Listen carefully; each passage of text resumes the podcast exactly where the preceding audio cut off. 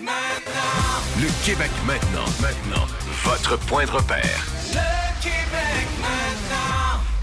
17h53, euh, et c'est l'heure de recevoir Mario Langlois des amateurs de sport. Salut. Salut Patrick. Euh, Mario, est-ce que est-ce que Georges Saint-Pierre va faire un retour?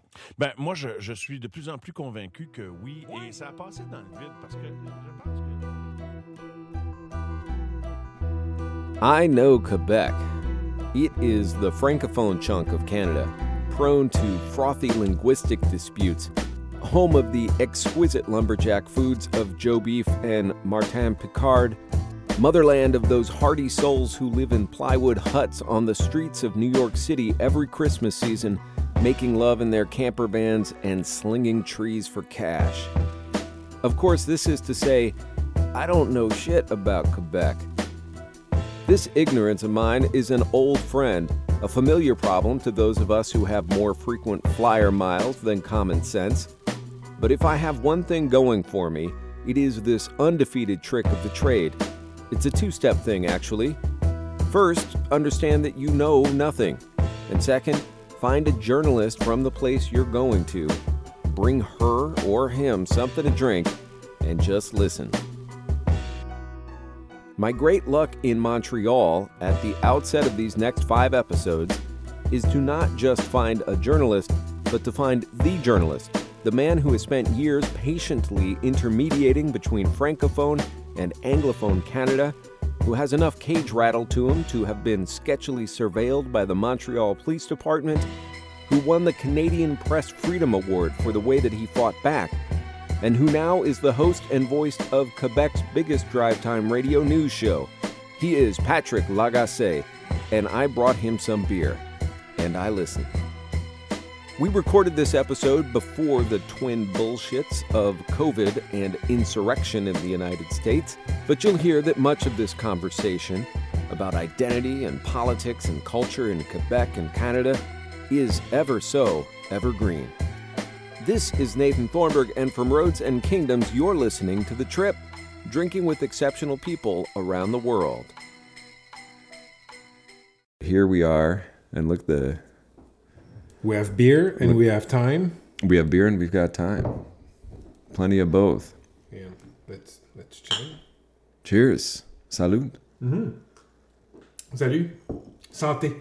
santé. It's good. It is. It's good beer. So, so tell me, you you had sent me to a a convenience store to get some Blanche de Chambly. And White now- beer. now you're gonna ask why. I'm good. How did you know? These are, these are the kind of unexpected uh, ambush questions I like to put to my guests. Um, okay, why, the- the- why are we drinking this? Well, first, first of all, I like it. I like Blanche de Chambly, and it's like the grandfather of uh, white ale beers in Quebec, on the um, on the craft beer scene. They were one of the first uh, Unibroue. Yeah, So I'd say 25 years ago they were um, they were starting, and um, this is like the Sierra Nevada of Quebec something like that. craft beer. And and since then, the scene for craft beer has exploded. And you know, it used to it used to be uh, very very small in terms of shelves, shelves in uh, in grocery stores. Yeah, And now it's huge. So uh, so there you go. And and so this one I knew you would find it easily. I do have to say the convenience store that I went into had a store. It was just like filled with chips and smokes and stuff. Yeah, yeah. And then it had a beer cooler, and then there was a door in a whole other room behind the beer cooler. There you it go. It was like Stranger Things. It was like there was like a, a cavern. and and if you'd been downstairs, you would have found the upside down world or something like that of beer. This would have been filled with Russian colonels and uh, little green uh, spacemen. Yeah, that was uh, astonishing. Like the amount of beer that was, which is great because if you're coming, you know, I, I've been two hours in Canada. It's exactly what I want: is a gigantic walk-in cooler to like confirm everything that I thought I knew about this country. You know, we have much, um, much, a much lighter attitude towards alcohol than in the states. First off, you know, here in Quebec, it's 18 years old, legal age. In Ontario, uh, our, our neighbors to the west, it's 19 years old. But uh, and and you'll you'll often find parents who will tolerate that their teenagers do drink alcohol. Yeah. Um, it, it, it's not the same, you know, law and order approach to uh, alcohol up here in Canada. Yeah. and it's specific, specifically in Quebec. Well, you know, that's a terrible approach because the right way to do it, obviously, is to uh, have the age in which you can go to war be three years before you could drink a beer and drive alcohol into the deep underground so that what you're really left is just chugging a quart of fireball with your friends before the cops show up, uh, causing permanent liver damage. But you know, I I I, um, I went to university in Ontario, in Yeah. Ottawa, Yeah. the capital, and um, uh, lots of people from Quebec used to go there, and lots of people from all around Canada. And what you'd find was that people from Quebec had a very relaxed attitude towards alcohol. We we had our drinking, uh, our first drinking experience at around let's say 15, 16. The parents would oftentimes, you know, just look at us and say, "Ah, you know, kids will be kids." Okay. Whereas kids from Ontario, the attitude towards alcohol in their own families and their own community was much more strict. And uh, when they got to Ottawa, to Ottawa on campus at 18 years old, they would go crazy. Okay. They, they'd go crazy because they'd go across the street, uh, across the river in Quebec, where it's 18 years old. They'd buy all the alcohol they they'd ever wanted. Wow. So they they would binge drink much more than we would in college. They were like Finns in Latvia or something. They were. I don't know about this particular Yeah. uh, uh, geographical and cultural reference. a group of people who are just loosed upon cheap alcohol that is legal to them um, and with, with dire consequences. Well, I'm, I'm familiar with that vibe because uh, I, I think that's how Americans, I mean, um, that's how Americans have treated Quebec too. I mean, during Prohibition, Yeah. this was like Sin City, right? It was. We're in the heart of the place where people could come and just get loaded. Still is in in, in certain ways because um, you know the, the alcohol thing uh, does not does not relate, but um, because you guys now can drink and there's no prohibition pro- prohibition. It's been, a, it's been a few years. Yes, we can do it. but you would find easily when, even when it was illegal you would find uh, pot Yeah. at on every uh, corner uh, street corner and then uh, there's also I, I'm, I, I do not patronize these uh, these businesses but I'm told that uh, strip bars nowadays do much more than just stripping so uh, so there you go Americans apparently come here to uh, enjoy this uh, part of our culture also Hot off the rumor mill. Come get your much more than stripping experiences in Montreal. Be, because you know the, the Supreme Court here in this country, about twenty years ago, basically legalized uh, lap dances, Okay. and um, a lot of the strip bars now are basically uh, brothels. It, it's still illegal, but but you know they don't really enforce it. it's a slippery slope, right? Like a really slippery slope. and and also you'll find uh, massage parlors on every not on every street corner but you, you'll see them okay you'll have these very uh, neon signs with the uh, the silhouette Yeah. of, women okay? It says massage you don't get like thera- therapeutical massages m- massage there.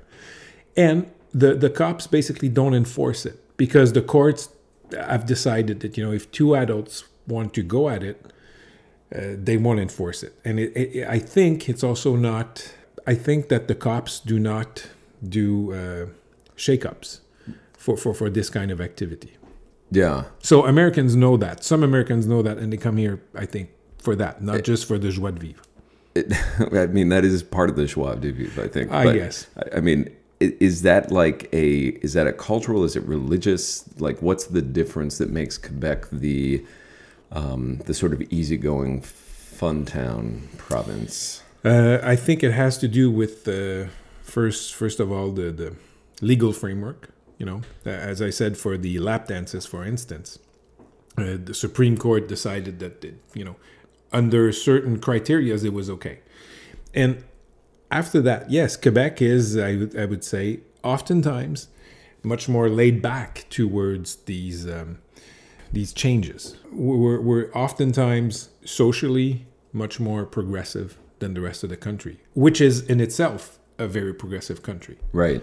Uh, abortion, uh, drug laws, uh, homosexuality, uh, um, same sex marriage, and stuff like that. Quebec usually has no problem with that. Right. But and it feels like we're we're now what uh, a week, a little more than a week away from the next election. It's like it's on the it's this perennial topic of like Quebec versus Alberta and like the soul of Canada and like right. I mean, it's like Quebec has been that progressive standard bearer uh, for a long, long time. Yeah. But, you know, we've just elected provincially a, a government that's much more conservative leaning. But but then again, yes, it's a much more right leaning government that we've elected provincially. But I mean you, you you need something like forty percent of the vote to get a majority in this country usually, uh, either federally or in the provinces.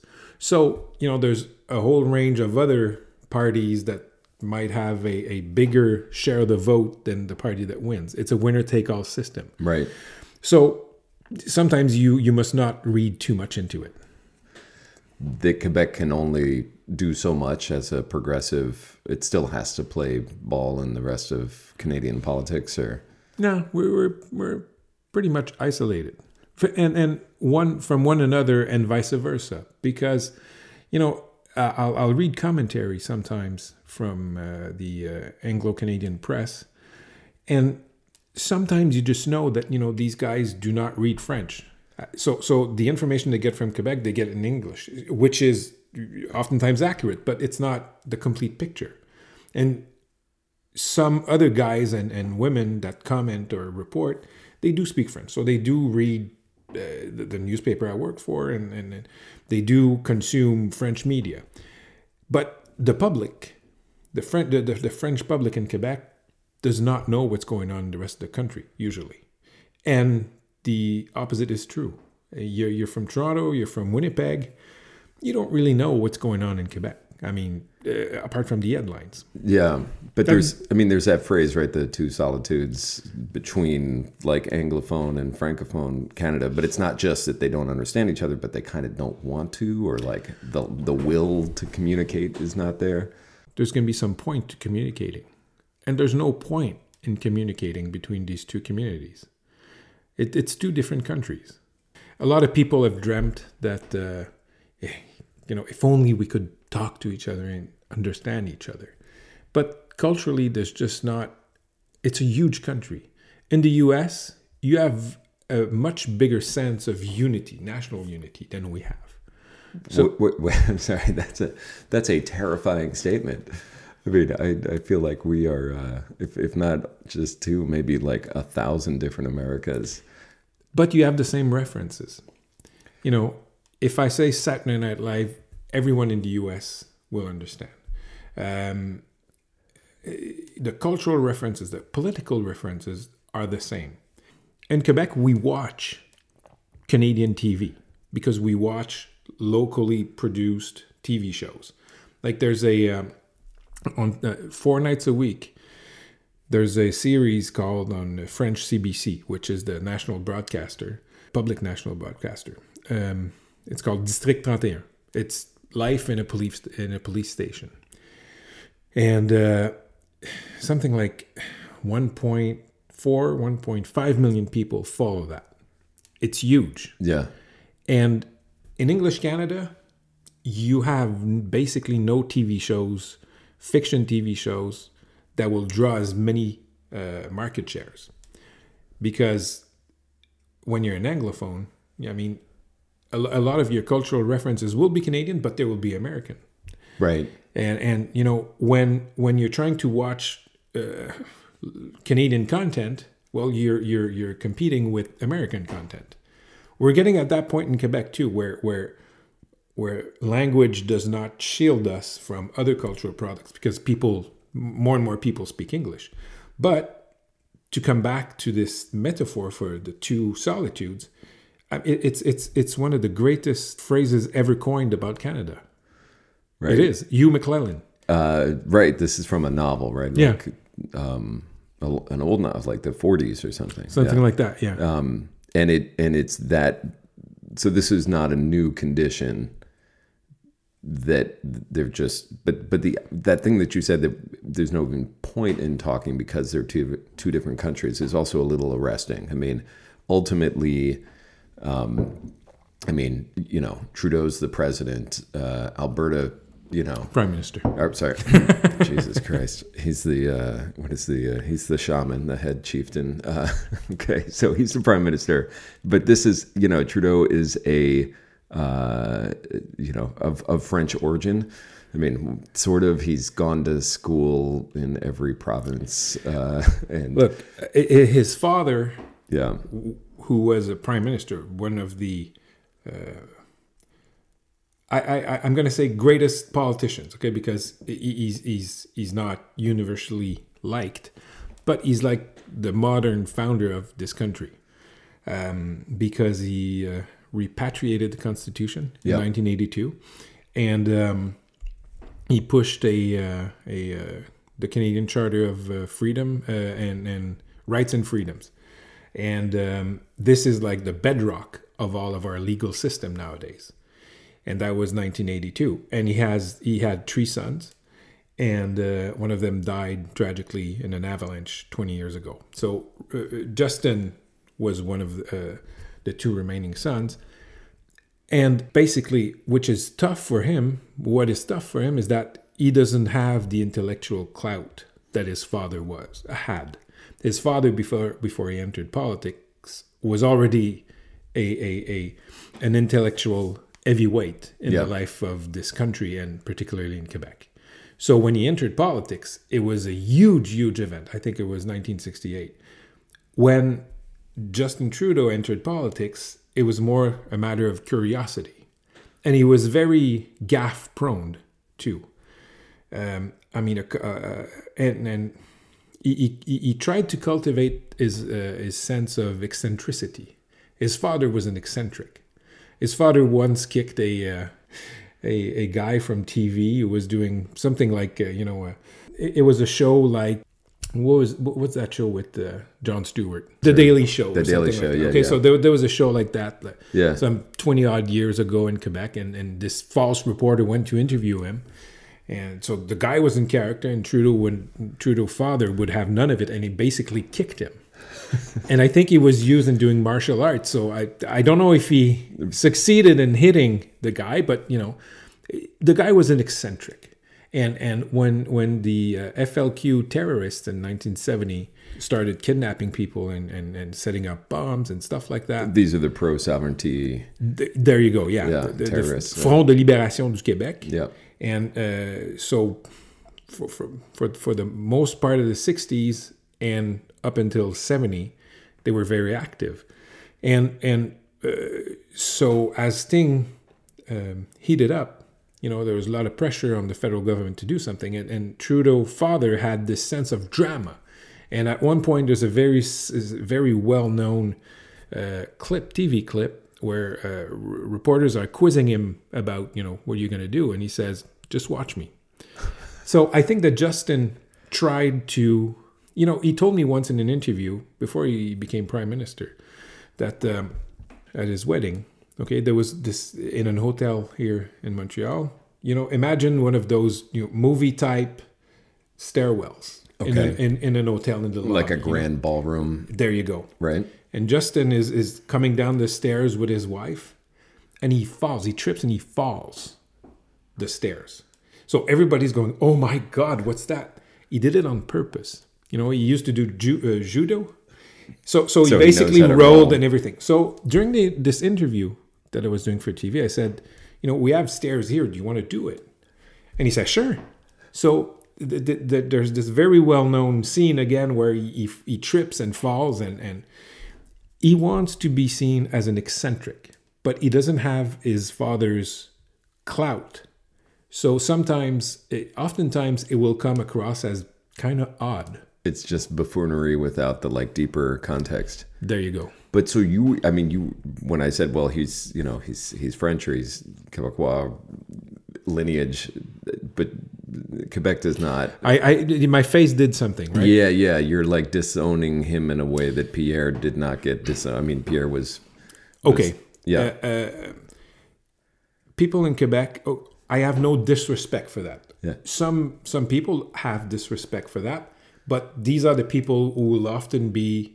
You'll often find that they're hardcore sovereignists. So I mean, this guy Trudeau would find a cure for cancer. They wouldn't like him anyways. But the way he speaks is the way an Anglophone speaks when he speaks French. Okay. That's interesting. he- he- Just his French is like is French Schoolboy French. You you you understand him better if you speak English. He thinks to me it's very clear, and I've spoken to him numerous times. He he thinks in English. So if you don't understand English, you'll have a hard time. Sometimes un- you'll understand him ninety seven percent of the time.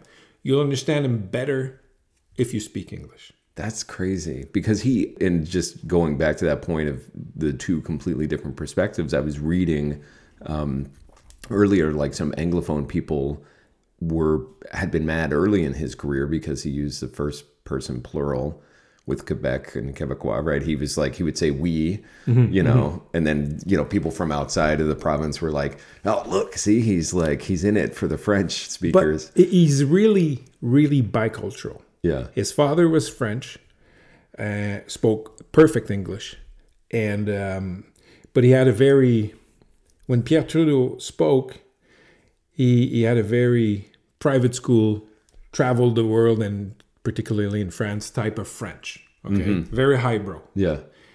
Justin speaks French like I speak English. It's it's not it, it is natural, but it's not entirely natural. And so sometimes Justin will say stuff that doesn't make sense if you don't understand English, especially when it gets heated up. You know, like uh, like the, the leaders debate a couple of days ago. And and that is something that just depending where you stand in in politics here is either a sign of betrayal or just this is just how it is and he's a national guy. 30 years ago it would have been, it would have been uh, much more odd. Nowadays the, the, the, the linguistic question in quebec the national issue as we say la question nationale are we going to become a country or not is less uh, important and people who hated his father hardcore sovereignists there are less of them because there are less sovereignists than, than there used to be yeah so it's not held against him, I'd say. It just made makes him a very uh, odd character because it's true that he's binational, bicultural. He grew up here a bit, but he grew up in Ottawa also. His father, um, his father left the premiership in, I think it was '83 or '84. He would have been 10 years old. So grew up there in Ottawa, came back to do school in Montreal, but and then after that went to work in in British Columbia, uh, in and around Vancouver. When you look at the people surrounding him, his his advisors and stuff, all of the senior people in his cabinet and his in his office, they're all Anglo's, which which doesn't mean they don't speak French, but the the, the people he chooses around him, they're Anglo's Yeah. usually. So his connections to Quebec he, he, he likes to flash them and it was not uh, easy for him to become a, an mp member of parliament because he had to do it from here he chose to do it in montreal he would have wanted rumor has it to be in outremont where he grew up okay which is like uh, the, the, the, the french french canadian elite right. traditionally have stayed in you know the doctors and the intellectuals and the lawyers they stayed in Outremont which is where he attended high school in one of the uh, very elite uh, private schools. But at the time the leader of the party said no I'm not giving you Outremont. So he decided to go in Papineau which is right next door if you want which is much more working class. And he had to work very very hard to get the nomination to be the liberal candidate. Yeah. Very very hard. So that you can't take that away from him. I mean what is some of the virtue signaling you have to do to show you're not a global elite but you're like you know one of the down like is it is it by volume of poutine? Is it like do you have to build a shack in the woods? Like if if you're asking the question you're not. You, you, I- if you if you have if a guy has to ask it Right. the question, then you don't have the chops. Then already But he's lost. To me, to me, a person is a Quebecer when they decide to to live in Quebec. That's it. After that, if you choose not to speak French, I don't care. You're a Quebecer. To me, it you, you chose to live here. You've you're cast Quebecer. your lot. in There, you go. But other people, other people, and Yeah. you much more nationalistic than, than me will say, no, no, no. To be a Quebecer, you have to be, to, you have to meet this and that criteria. Right. But but that's a very um, i think that's what makes you pretty interesting in the in the business that you're in which in part is explaining quebec to the outside world or at least it has been when you've been writing in the globe and mail Mm-hmm. Yeah. and all of all of the things you do in the english language and then also presumably um, you know sort of flipping that script for the shows that you do and the show that you lead here in in quebec which is like here's what's going on outside but in part that seems interesting to me because you're not from here like you were born outside the country me, weren't you you saw that on Wikipedia, Oh, right? yeah. No, I don't. So, someone's been toying with my Wikipedia. that's amazing no, no, no. I'm. I, I was born here. And you know what? You're blushing right now. Yeah. Don't worry. A lot of people have made that mistake. I was. I, it, it, it's happened before that I was told. Yeah, but you're born in France. No, I was born in Montreal. so is that like some kind of character assassination like who is going and Everybody can you you, you know enter a Wikipedia yes entrance. but the motivation like what And the thing that, is- is that would this like hurt you politically as a journalist no, as no, a no. no. I mean, what it says is that, uh, you know, if you're to go on uh, Itzhak Rabin's Wikipedia page and try to toy with it, I mean, it will be spotted. If you do that with Bill Clinton's, it will be spotted right away. I, I'm just, you know, I'm just a little fish. And also, in the, the, the French Wikipedia scene, if you like, is very meager. It's it's uh, not a lot of people do it, and that that's a bit of a tragedy because uh, Wikipedia is a very good. Uh, Right, because sometimes you have journalists who come from the states who look at Wikipedia for their facts, and you know, I don't, I don't even bother trying to uh, to have it corrected anymore. uh, have you done it before, and then it keeps popping back up? I think I did it once with someone who who you know had access and uh, who, who could edit on Wikipedia, and I, I don't even watch it anymore. So, So don't worry. So so I was born in Montreal. Like I say, not from Toulouse. That's it. Toulouse. That's what something said. That, that- Yeah. That's what someone. Yeah, there you go. No, not from Toulouse. From Montreal, like ten kilometers from here. Sorry. Uh, man, I had a whole fucking idea in my head that here's a kid who was born in another country and Yeah. comes and is now a Quebecois. Kindergarten, so, uh, so you were just middle school, everything in Quebec. you were just born innately, uh, or maybe your parents, you know, uh, had given you the gifts of uh, sort of translating culture in some specific way. So, but but no, but but okay. My my my mother, her father was basically an orphan.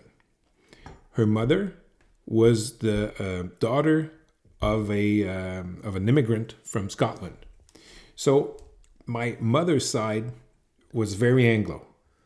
Lots of Anglos, the the uncles, the aunts, the cousins, and stuff like that. So I've always had good um, antennas for what's going on in the other side of the country, and this is what you know prompted me to go to university in Ottawa, which is supposed to be like a bilingual bilingual city, but mostly it's English. And is that a, an unusual decision for a kid from Montreal? Yeah, yeah. It it was, still is. Um, usually, you know, you'll go to university at uh, in Montreal uh, or Sherbrooke, which is 200 kilometers from here in the south uh, of Quebec, very French city. Or you go at Laval University in Quebec City. But Ottawa, not a lot of us would do that. And Yeah. I just wanted something different. And I wanted to do uh, learn English, uh, I, I mean, perfectly. When you make decisions for your company, you always look for the no brainers. And if you have a lot of mailing and shipping to do, stamps.com is the ultimate no brainer. It streamlines your process to make your business more efficient, which makes you less busy. Mail checks, invoices, legal documents, books, and everything you need to keep your business running with stamps.com. Seamlessly connect with every major marketplace and shopping cart if you sell online. Schedule package pickups through the dashboard and automatically see your cheapest and fastest shipping options from different carriers with rates up to 89% off USPS and UPS rates. And with the Stamps.com mobile app, you can take care of mailing and shipping wherever you are, even on the go. Make the same no brainer decision as over 1 million other business decision makers with Stamps.com. Sign up at Stamps.com with code PROGRAM for a special offer that includes a four week trial, plus free postage and a free digital scale. No long term commitments or contracts. That's Stamps.com, code PROGRAM. that's what makes it pretty interesting just like going through reading you know the things people have written about you about the things that you've written it's always this tension of like you get some anglo people who are like well he's whatever he's representing something and he's and you know they're kind of pissed off about something and then you know but really what you're doing in your articles is it feels like you have to represent quebec but you're not doing it you're doing it with a kind of a critical eye Yeah, I, I, I, I, I try to. I when I was when I used to write in the Globe and Mail, yeah like um a couple times a month for like a year, I think. Uh, I tried to explain my tribe, but I, I, I, even though I love my tribe, I'm not willing to say that my tribe is always right. You know, and sometimes we're very wrong. Like uh, this whole, uh, you know, we we have a provincial law here. It's just been voted that basically forbids you from being a public employee, a teacher or a policeman, a police officer, judge, if you're wearing some kind of religious sign that's uh, that's visible. Right, like a niqab or yarmulke. There you go, yarmulke and uh, the hijab. Yeah. and I call it the hijab law. You know, for for for 15 years, people have voiced a, a uh, concerns about Islam. Uh, people have, have voiced discomfort uh, towards these religious signs, and after 15 years of debate, well, this government has decided that you know uh, we we're going to bar you from being a teacher, from being a police officer, uh, a judge, prison guard, if you're wearing one of those religious signs. And as I've written, you know, this hits disproportionately uh, people who have, and quote unquote, other religions. And by other, I mean not, you know, uh, we're Catholics, Right. We're, we're, we're Christians. So if you're from these other religions, you're, you know, disproportionately hit by this law. And I opposed it, but this law is very, very popular here. So, you know, I, I've had to explain to my tribe a couple times in La Presse that, you know, uh, I don't agree with that. Yeah. And does that I mean I I guess one of the things you you're talking I kind of want to I want to get a little more information on that but you're saying basically you know the sovereignty and the language like these things that that I think from the outside people feel are such heat in this province are kind of changing and it's happened you know it's evolved um but that mentality of like not criticizing your own has that changed i mean is that sense of like could you have done what you do now in terms of saying you know or even like the, the corruption scandal like Lav Yeah. scam like you're you're like hey by the way this is pretty fucking corrupt you know to paraphrase you but you know but like pointing True. those things out The, the, okay, the Lav, uh, Lav scam. yeah SNC Lavalin is a huge engineering firm in this country, especially in Quebec. It, it, it was created here. And engineering has been a, a, a cornerstone of what we call Quebec Inc. Okay. Uh, engineering firms have built anything from the Olympic Stadium to uh, the huge uh, dams in the north of the province, which is huge in our national mythology.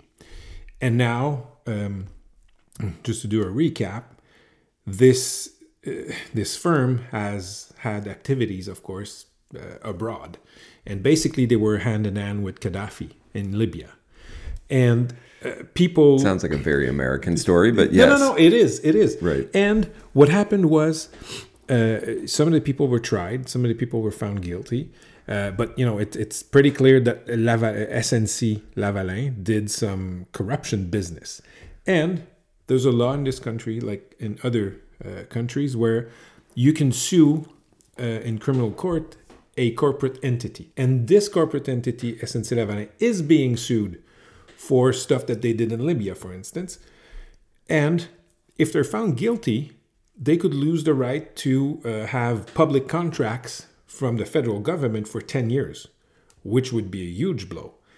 But they succeeded in lobbying the Trudeau government to have a, they call it, uh, uh, ah, geez, I forget the name in English, but the, the, the public prosecutors could use a, a, a deferred prosecution agreement. Oh, wow. So the company would admit to wrongdoing and they would, uh, you know, su- submit themselves to uh, reparations, to uh, paying a fine and, and reforming the internal affairs and uh, their, their internal workings and stuff like that. So they succeeded in lobbying for this law, which was voted in in, in an omnibus bill, which with 900 other measures. So nobody saw it coming, or almost. But the public prosecutor, the, the, the, the, the district attorney, let's put it this way, in this file said, I'm not going to negotiate a deferred, uh, deferred uh, agreement. So then Lavalin started lobbying again the federal government, basically saying, What the fuck? Why, why is this, you know, public servant not playing ball with us? And the justice minister, who is the attorney general, basically told the prime minister, I'm not going to order the district attorney, which we call crown prosecutors, uh, to uh, negotiate a, uh, an agreement with Lavalin And was this an Anglophone crown prosecutor from BC. from BC? Okay. and she was sacked. She was moved to another portfolio, which is very, very. Uh, she, you know, she was justice minister, and then they made her veterans affairs oh, yeah. minister, which is a very, very junior portfolio. Right. And then it all exploded at one point because, you know, under the law, she has to be uh, independent. You cannot push her too hard when you're a member of cabinet or even when you're the, prime minister. And Justin Trudeau, when this story blew up in the Globe and Mail, I think it was in January, which is the national newspaper, basically said it's not true. It's not true. But then, you know, drip, drip, drip, uh, sound of you know these these the, the the the water drops. Little by little, we started learning stuff. Th- th- There were public testimonies at Parliament and stuff, and it was all true. Right. And but the lens through which some people viewed this was the tribal lens, right? A lot of people were saying Lavalin is huge in our economy in Quebec. Lavalin cannot fail. What the fuck is her problem? This justice minister. And I remember when the CEO of uh, Lavalin was giving interviews and saying to reporters, How do you know that Mr. Gaddafi is uh, infringing on human rights? Have you uh, personally witnessed that? Stuff like that. You know, when you go in this country, in Libya, under Gaddafi, and you do business, of course, of course, you're going to get into the corruption game. And when you build a prison, of course, you are going to build a prison for political prisoners Right. and and to me it was disingenuous to go in interviews and say no no it's not true.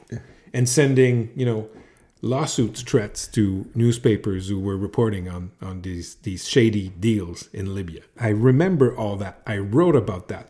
I remember being pissed about that. So a couple years after these people are asking for forgiveness. They're asking for immunity. You know, go to hell. I don't care if you're based in Winnipeg or if you're based in, in Moncton or based in Montreal. You are crooks. You, you, the, the, the crookery was everywhere in this company.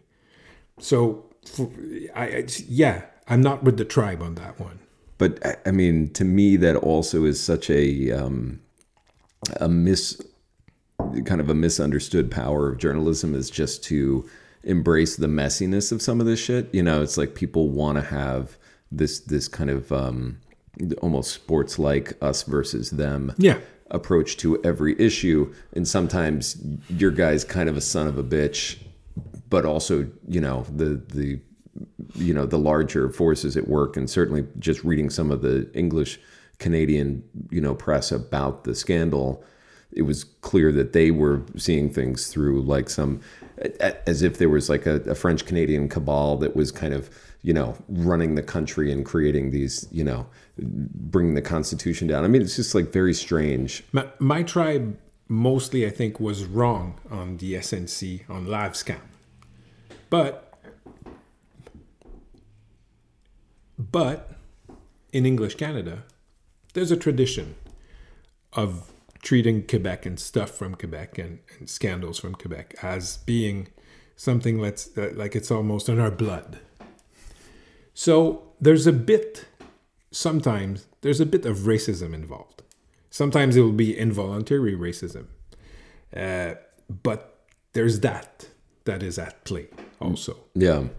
It, it, you know, I think you had written because you've written as as of course you would have over the years, kind of dipped in and out of some of these language controversies. And I remembered you written something in the Globe and Mail where you just brought out that your parents. And now thinking back, I was like, how could his parents have been fucking French? Because he was writing about his parents in Quebec. It's all my my my research has been absolutely uh, uh, shortcut by by a, a, brief dip into Wikipedia. Let this be a lesson to you kids. You can you can read as much as you like and try to get up to speed, and then Wikipedia will dash it all with a quick and memorable. Always fact. double check. Always double check. Um, we're doing that real time, real time fast fact checking. Uh, but you had said that in your parents' age, it was not uncommon to go into Eaton's here and have people say "speak white." E- e- Eaton's was a huge, you know, uh, department store, and um, uh, legend has it that you know French people would go there, and it was in the mostly Anglo part of the city, and when they would ask for service in French, they would be told, "Hey, speak white." Is it true? I don't know. Was it true that in that time, French people in downtown Montreal could be told to fuck off? Yes, it was. So, Eaton's, the big fat lady from Eaton's, as we called them, is she a mascot? Is she She's a an legend? avatar for. Yeah. It, It could be, but is it on Wikipedia? I have no idea.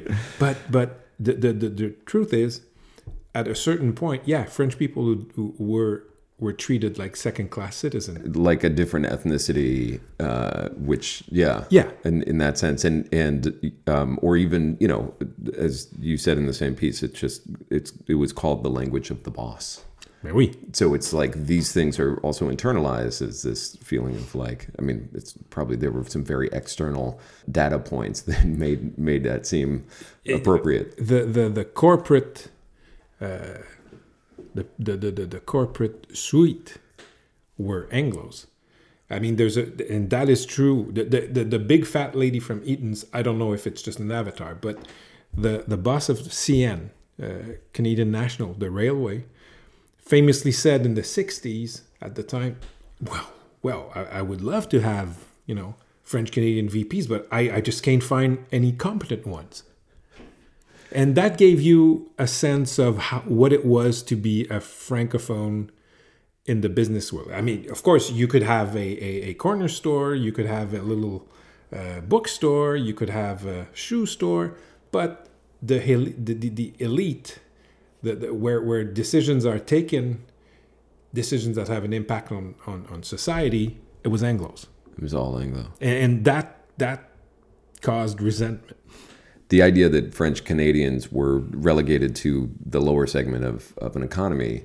But it's fascinating because it's not that long ago. And then when people are having very different visions of what was happening with LavScam, it's like you were saying, like, you know, Quebec Inc., that's probably means more than maybe Anglo Canada could understand because you're talking about huge corporations that are now driving, you know, Canadian economy and uh, and that was something that was denied or at least you know um, was not ascribed to Quebecois in the past. True, it's part of the uh, mythology. It, it's you know SNC is so big. It's not just a corporate entity. It's also part of the, of the mythology of the culture. So to see SNC on the brink of maybe being sold, dismantled, that you know hurts a lot of people because uh, th- th- there's something in, in, in people from Quebec that is always in our society. How would I put that? We're a bit afraid. We're oftentimes afraid of something. Sometimes, you know, we're afraid of disappearing, which is not that far fetched because we're this very small French tribe in an notion of Anglo Saxons. So we've had to take in legi- we've had to take legislative measures to protect the French fact. But sometimes it, it, it, this feeling of you know being afraid is misplaced, and I think it's misplaced with SNC Lavalin. If SNC Lavalin falls, it will be SNC's fault. It's not because Justin Trudeau failed to protect them. Right. They shouldn't have been corrupt assholes. Also another good lesson for the kids out there. Uh, don't be corrupt assholes. Um, but it's also, I mean, I guess it's a push pull. Like you want to have the confidence as a as a group, as a tribe, as a as a province to uh, be able to fail when you deserve it. you know. Yeah. Oui. So what what's happening with the with the language now? I mean, it's not just a Quebec issue. Um, it's also there's like a million French speakers outside of Quebec.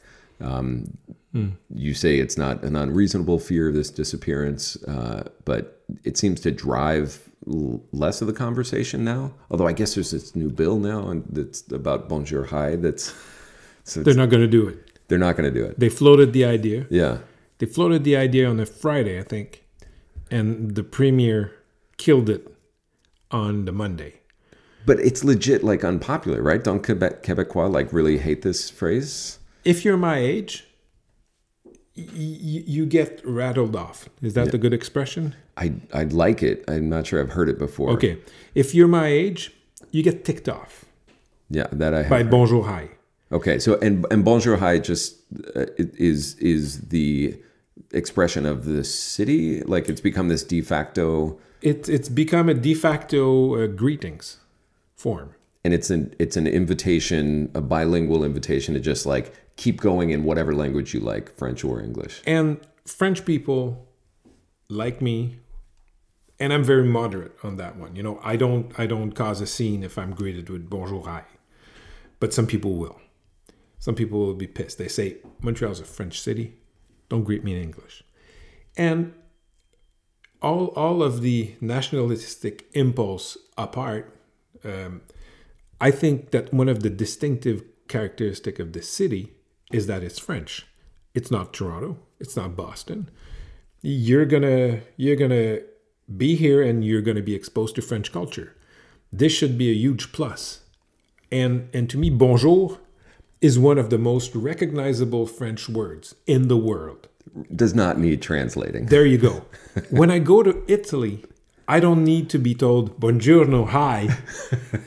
I want to be greeted with buongiorno and I want to hear them speak Italian. Same thing if I go to Spain, Mexico, everything. Just just just on the marketing side of things, I think it's it's it's I think it's useless to say hi also. And it's also uh, it, it, it, it when you say bonjour hi to me sure people will say bonjour hi will say oh i'm just you know respectful of everybody which is fine but you're assuming that if you're not saying hi to someone who's english speaking either from montreal or like you a tourist from new york they will run away screaming Right. I was not greeted with a hi. I cannot take my business here. How dare you? Of course, people are not going to do that. Right. You know, they'll just say, you can just answer, bonjour, can I have some bagels, please? Everybody will understand. So to me, it sends a message that's like the translation, the symptom of an inferiority complex. that the anglophones here are kind of feeling uh, under under under attack. It, There you Yeah, go. yeah. And I don't think that they do on the whole. And you know, having said that, everything that I've said here, I mean, it, it would have been super stupid to try and legislate how people in private businesses greet each other. Right. But there was also, you know, Pastagate, right? Yeah. With the Italian place that said, you know, pizza instead of pizza Pizza and pasta. and pasta. And, and, and the your- language inspector came and said, you know, you can't have pasta I mean, you in your menu. yeah, that's the that's the buongiorno thing. But within uh, uh, a the context of a minority in a country that feels like it's got something to protect, I I don't know. I mean, it's kind of I- feel almost like weird talking about the language stuff because it feels like such an easy, you know, it's such an easy thing to kind of gawk at from, and we- and you know we do this with the Republic of France also, and their you know incredibly uh, ornate bureaucracy around words that are allowed into the language and and not. Um, but but you know I, I think Oh, you're, you're talking about the Académie Française. yeah Yeah, the, the, this, this August assembly that decides which words are worthy. right of being in dictionaries and stuff like that. Yeah, but you know, nobody follows that formally. Right and the attempts to legislate it. This is why you're also against this this now withdrawn uh, Yeah. idea of legislating against Bonjour Hi. How do you build if you don't legislate against it? How do you build uh, a city in which Bonjour Hi and all of the baggage that brings in is not part of the daily culture? Well, cities are always bastard versions of a a, a country, uh, a nation. You know, it, it's always the place where cultures mix. Uh, so I don't think that you can legislate every single aspect of city life. What you do is what we're. We're doing now. If you're an immigrant and you come here, and you have kids, they're going to go to French school. This is the way. This is the best way to ensure that you know French does not disappear. Because before that law in 1977, Bill 101, uh, immigrants would send their kids to English schools. Of course, corporate world was English.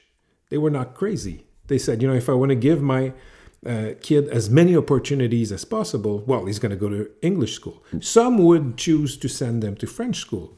But on the whole, more kids were being sent to English school, which were anglicizing uh, immigrants, which was anathema to a the, the future, uh, healthy future of French.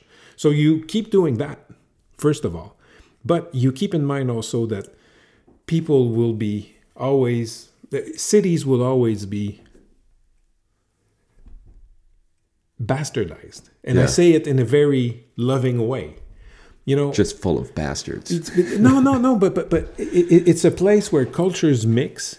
We, when you go to Paris in certain neighborhoods, you will have you know it's not your beret wearing uh, baguette under the arm uh, image of France that you have. If you want that image of France, go to a village. Go to a village uh, in in one of the uh, many wonderful regions. Then you'll find that that image. Yeah. But in Paris, in Rome, Right. you know, Rome, Rome is Roman, but uh, there's a lot of immigrants and stuff. and you have to i mean i guess you have to have the confidence also to play the long game right um, to be able to say this country will will survive you know people who will come in I, it's it's a constant frustration and theme in the united states where like which by the way is you can't even begin to analogize to what's going on in quebec because in the us we are actually super dominant english You have a- the, the critical mass of speakers is Anglo. Yeah, and it's amazing how threatened people can feel Yeah. by the arrival of you know a, a few hundred thousand people who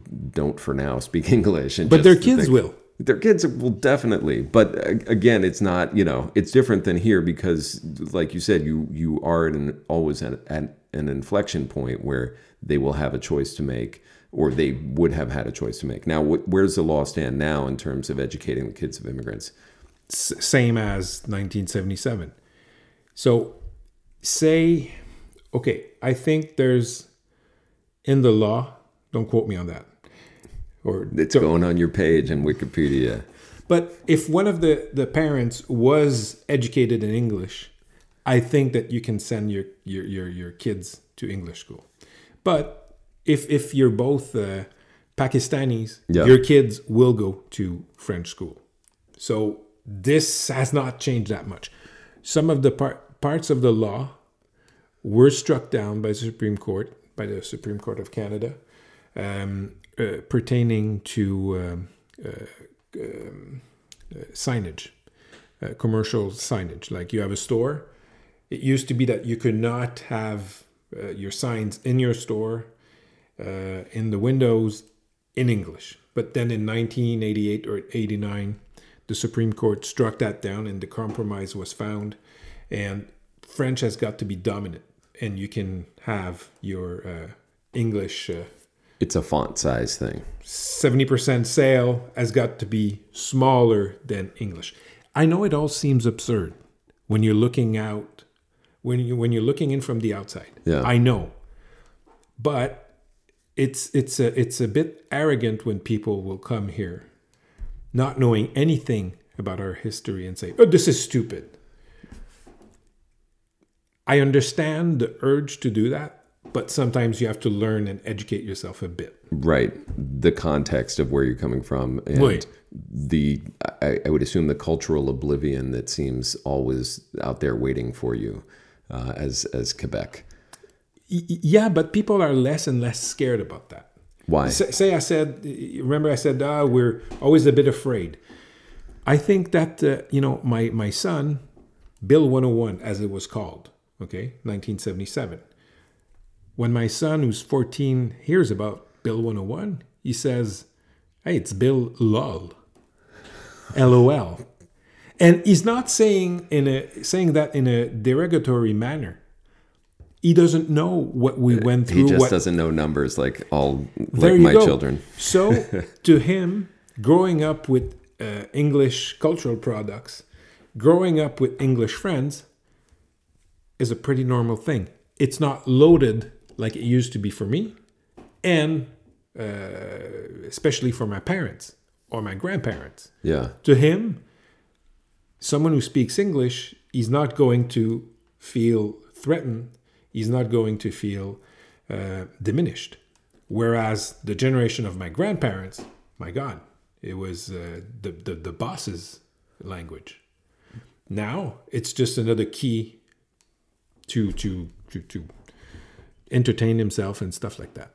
That's a, that's fascinating, and I wonder how much that just you know the maybe it's the onslaught kind of arrived, and this is not just for Quebec, but for any culture that had maybe wanted to tune out English, you know, like it just came, and then you maybe they realized life goes on, or um, that it can only go skin deep. I guess I don't know. It's it's the it, it's the lingua franca of of our times. I mean, uh, y- even if you don't like it, it's a fact. I think cultures like us, even uh, cultures like English Canada, what we have to do is try and flood the market with good cultural products. Music, TV, books, uh, movies, so that you know people will want to consume stuff that are told from our, our voices. Because if, if you're going to wait on netflix to do it i mean the the one of the nordic countries i think it's um is it norway or denmark has a huge tv industry and, Right. and, and I, I and i watch their series like the bridge and stuff like that it's very good but y- you have to produce stuff that people will want to watch not because it's made from hu- uh, by by by us but made by us and very good stuff because otherwise i mean you're going to get flooded with uh, basically english language products Right. So it's got to be a good offense. You can't just Oui. play defense here No. the whole time. Um, tell me about the new show that you've got. Your your new radio gig that started this fall, right? yeah Um, so tell tell me about it. It's it's Quebec maintenant. le québec maintenant Le Québec maintenant. So it's it's uh, broadcast in Montreal, but also in, in a couple of regions in Quebec. And um, what we're, we're what we're doing, it's a drive home show. And um, you know, for a couple of years, uh, people at the radio station said, you know, where I was doing commentary, if ever you want to entertain the idea to host a show, let us know. We would be would be interested. And then uh, at one point, I said, yeah, let's talk about it. And um, so What changed for you? It's a, I mean, it's a very different, Yeah. uh, different way of doing journalism. I, I for the first time, I have the feeling that uh, I work because That's that's not a feeling any journalist really wants to lean into. No, no, and I'm not, I'm not saying it uh, in a negative way, okay? Because when uh, I was doing only the column in newspapers, uh, I mean, I was basically doing my, uh, you know, uh, I was choosing my timetable, which is, you know, you choose to work all the time. But if I wanted an afternoon just staring at the screen or doing phone calls, I was free to do that. Now, you know, from from from, from noon to six o'clock, I'm I'm in an office doing stuff. I've never done that before How's in the last fifteen years. Weird, Yeah. weird, and you know nobody's gonna cry over over me because everybody has a job and everybody has to report, or almost everyone. Right. And I should say this job, you know, as the host of the like number one uh, drive time show in Quebec is like it's it's a very high profile. I mean, you've you've been in in the public eye for a long time, but this feels like kind of another level. But but I, I, I feel that everything that I've learned in the past 20 years, uh, all of my skills, my interests are, are put to use in that show in a way that the column doesn't do, Yeah. in a way that the TV show doesn't do. So it's very challenging. It's very fun. And and my God, live radio. The fact, you know, being live, I, I I done that for commentary, but never hosting the thing it's a fascinating feeling. It's like being on Concerta or uh, Ritalin all the time. That is You're so focused. that is not a party experience I've had, but you you just right heightened. You got some adrenaline going.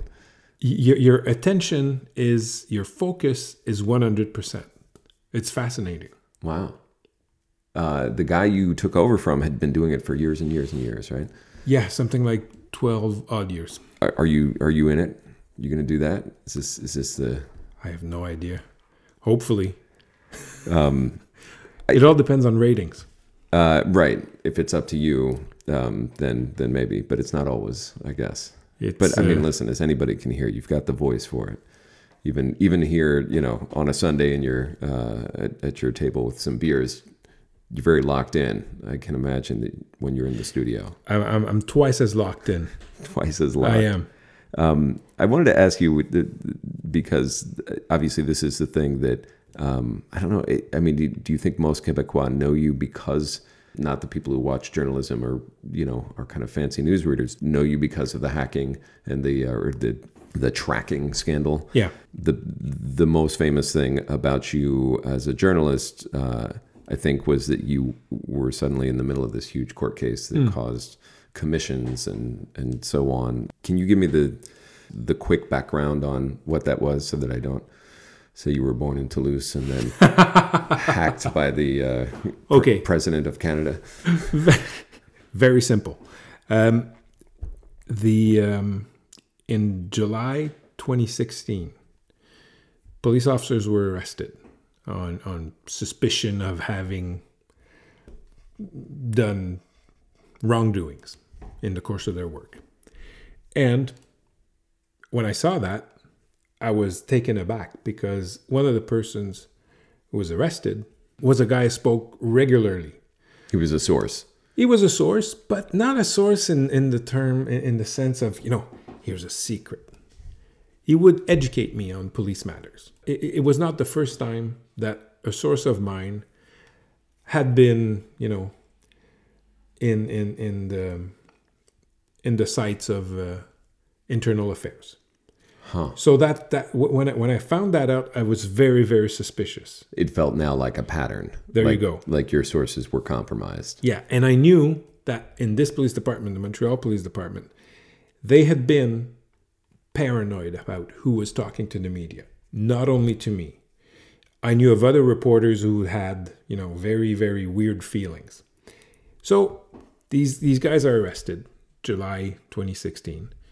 One of my colleagues at La Presse had been telling me two or three times, you know, your name keeps popping up from my sources regarding to the uh, to the arrest of these police officers. And I said, I, you know, have done nothing wrong, so I can't help you. And then one day, the my editor in chief and uh, our in-house counsel called me and said, you know, we've had access to the um, subpoenas that were submitted to judges to uh, do uh, uh, wiretapping, uh, to do uh, surveillance on these police officers. And they asked specifically for permission to track your phone, to get the metadata from your phone. So they did not access my conversations, but they for for for a couple months they were able to see who was writing to me, who was phoning me. They could have activated a chip, and they said that they didn't do it. A chip in my phone to kind of track me in real life. Oh wow. They mounted an operation with um, double agents so that because they thought I was going to meet with a source and they would have been around and tried to snoop on us. And the fascinating thing and the outrageous thing was that what they wrote in their subpoenas, and I don't know if it works for the same in, in, in your country, but you know, you write you write a document as a police officer, you submit it to a judge, and he, he grants you permission to like an- wiretap. An affidavit. Affidavit. Yeah, to there you get go. That warrant. right. Affidavit. But in the aff- okay, okay, okay. I'm getting ahead of myself. Before the subpoena, yeah, you have to write the affidavit. Right. Okay. What they wrote in the affidavit was bullshit. It was lies. It was not true. They would make up stuff. They would say, Lagacé has sent a text to one of his colleagues, and it's very weird because he hasn't spoken to this colleague in th- in three weeks. They haven't exchanged messages, and this colleague, two weeks after, broke a story, and, and we think that you know this police officer told Lagacé, who told this reporter, who broke the story. I mean, look, I still had the text messages. And in one case, when what they made when they presented the judge with their so-called evidence, it was made to look very sinister. Right. I was in a Christmas party and the this message that they could not access, they could only tell the judge, you know, he's written this guy on that date at that time. So it must mean that, you know, they're up to something. I sent them a picture of bread and foie gras and said, look at what you're missing. That's a very fucking Quebec crime. Texting pictures of foie gras. At another point, The guys at Joe Beef would be proud. They, but at another point, just to give you an example of how twisted they were, how incredibly dishonest that they were with the judges, uh, they said, you know, the, the, the source, the police officer, gives stuff to Lagacé, and Lagacé gives them to Le Journal de Montréal. Le Journal de Montréal, it's, it's like saying this source gives stuff to the New York Times reporter, who then passes it along to the New York Post. And the judge fell for that. Well, that's amazing because it's kind of creating you as the unseen hand, like the leak master, you know, to whom all secrets come and you just distribute them, despite the fact that you were a working journalist and would presumably love to print some important secrets Of course. yourself. but um, but but to answer your question, I was fairly well known, but they made me the Montreal police extremely well known. Because they- they, they turned you into the uber villain of, you know, But but but secrets. But people when when this when this story broke that they you know tracked me, and then a couple days after, they were forced to say that yeah well it wasn't the first time that we tracked him by the way, and the provincial police said well by the way we've tracked other reporters while we're at it. So there was a, a an investigative commission, public inquiry commission, and uh, there was a huge outcry from the public because the public sensed that you know if, if the police as an institution can stop can start tracking journalists, you will not have you know worthy journalism. So they, I was pissed, but looking back, I'm still pissed. But they also uh, they also paid me a huge marketing campaign. Yeah. And they, you know, they sort of hung themselves with the way that they did it. And, and I don't know, I remember watching this, not just because you had been on the show with Tony and, you know, I knew, knew of you through that, but because anybody who gives a shit about journalism was very surprised at like 24 warrants, right? That Hmm, Yeah, were there you tracking you. I mean, 24 warrants on you and a dozen reporters who were all being tracked. And, you know, But okay, me uh, for, for for in this affair, me and another reporter. right. Okay. The, the female, I have to forget. no, me no, there's and a different one. Me and Vincent Larouche. Ah, okay. my colleague from La Presse, the, the, the female reporters were tracked by other police department, and that was uh, the, the, the, the, the Quebec police force.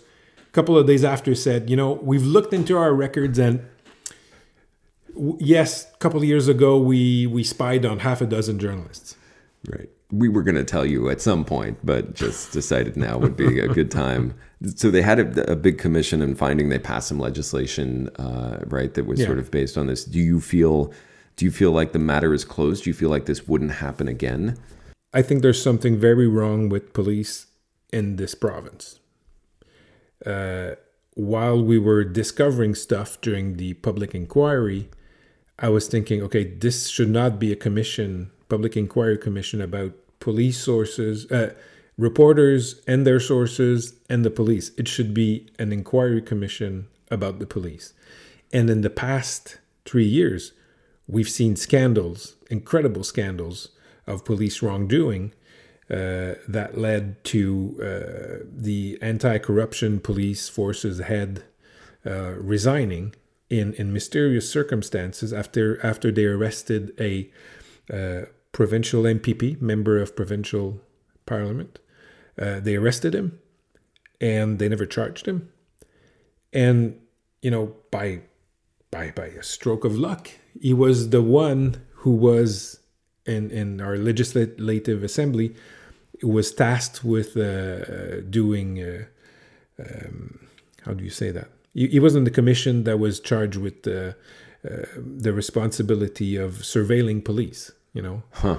uh, and the he would, internal investigators or or oversight from the part. there you go, oversight. He was doing oversight. He was parliament, on the parliamentary committee that was doing oversight on the police, asking tough question of the uh, anti-corruption unit. They arrested him. They never charged him. And again, you know, when I said the affidavits in my case, when the affidavit that they submitted to judges to surveil this uh, elected member of, of the Legislative Assembly, when this was tested, the Crown prosecutor, the equivalent of the district attorney, said, "You know what? We're uh, we're just not going to pursue the matter." So it fell. Basically, what they discovered in the affidavit was so rotten that the Crown prosecutor knew that he could not, in in any shape or form, try and, and, and try this guy in court. It would never it would never survive the test of uh, the the court. and that's when Trudeau came in and sacked him. No, no, no, because that's provincial. Right. No, got it. But it, but I'm, I'm I'm making a joke. But it is this. It's uh, it does feel to me like you know the bar is always being raised on this shit, and then you know we're right now very presently in the middle of a lot of our own kind of you know sacking and you know In the US. in the U.S. Oh yeah, yeah. Just- I mean, the, you guys are living through Banana Republic stuff right now. absolute sewage. And I, there was some point where you were making a point um, in one of your columns about, you know, kind of mob based corruption as it happens with public works. And you're like, this is Hmm. America in the 20s. And I was remember reading that because it was written five years ago. Yeah, I read true. it with a lot of nostalgia. I was like, remember when you used to have to say, this is so crooked, it's like America in the 20s, and not like it's like America uh, in, you know, 2019. Um, but that is that is the evolution of things. So so the the the unfolding, you know, I guess there was the public outcry and the public kind of evolution of uh, the response to what had happened to you and your colleague, um, and then it just like it's just kind of filtering on underground, and will will kind of business will I mean, semi continue. The, the the good thing of the uh, coming out of the scandal is that there were some rules that were, you know, uh, the Quebec government said, you know, now from now on, you cannot spy on journalists without having I'm not saying it's the justice minister's green light, but you ha- you can't just go to a judge. You, you can't be a, a, a single police officer go to a judge and say, "Hey, I want to spy on a journalist." You have to get authorization from higher ups. And at the federal level, there was a, a federal law. There's now a federal law shielding journalists uh, and and their sources from from police inquiries. Yeah. Meaning they can do it, but they cannot do it just just like that. You know? Yeah. Which is a good thing. And now the the the very frightening thing is that you have a law that protects journalists' activity like never before. But never before has journalistic activity been so threatened by the erosion of the revenue base. everything else. Yeah. Yeah, and that's you know it is the uh, it's the double whammy. It's like we're a very um we're like a sick member of the herd, you know.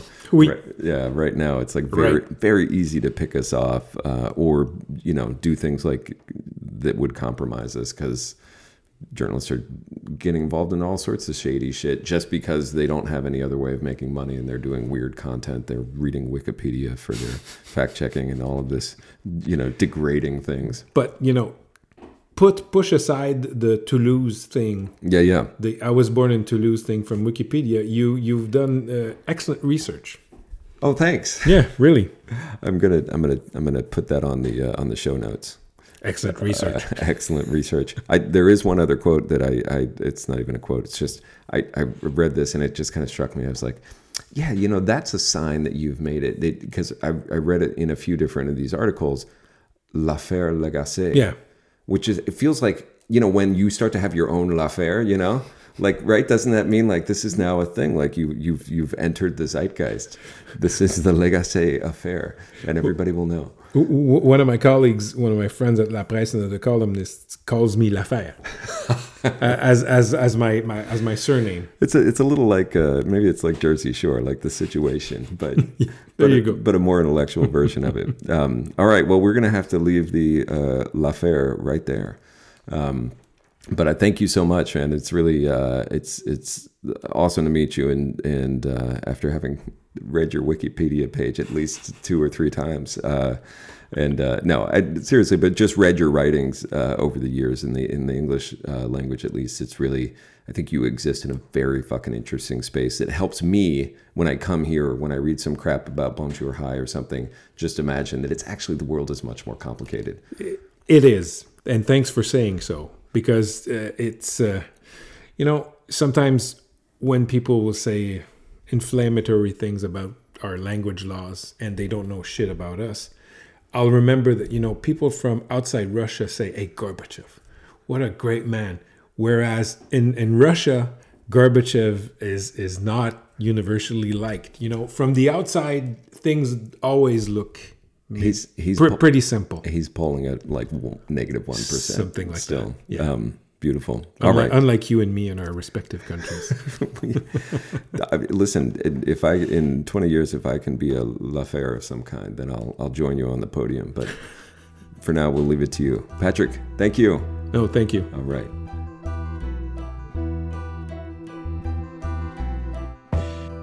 The trip from Roads and Kingdoms is hosted by me, Nathan Thornburgh. Alexa Van Sickle is our producer. Music by Dan the Automator, episode illustration by Daisy D, show artwork by Adele Rodriguez. Executive producers are me and Matt Goulding, also of Roads and Kingdoms. Next week, the trip sits down with Nakuset, one of Quebec's leading activists and advocates for Indigenous people. We recorded the episode on Canadian Thanksgiving, which is no less fucked up than the American Thanksgiving in its glib celebration of straight up genocide. And if you think that somehow this all refers to the distant past, just wait till you hear Nakuset's personal story of survival and loss and death and adoption in the aftermath of what they called the 60s scoop. We will meet you there.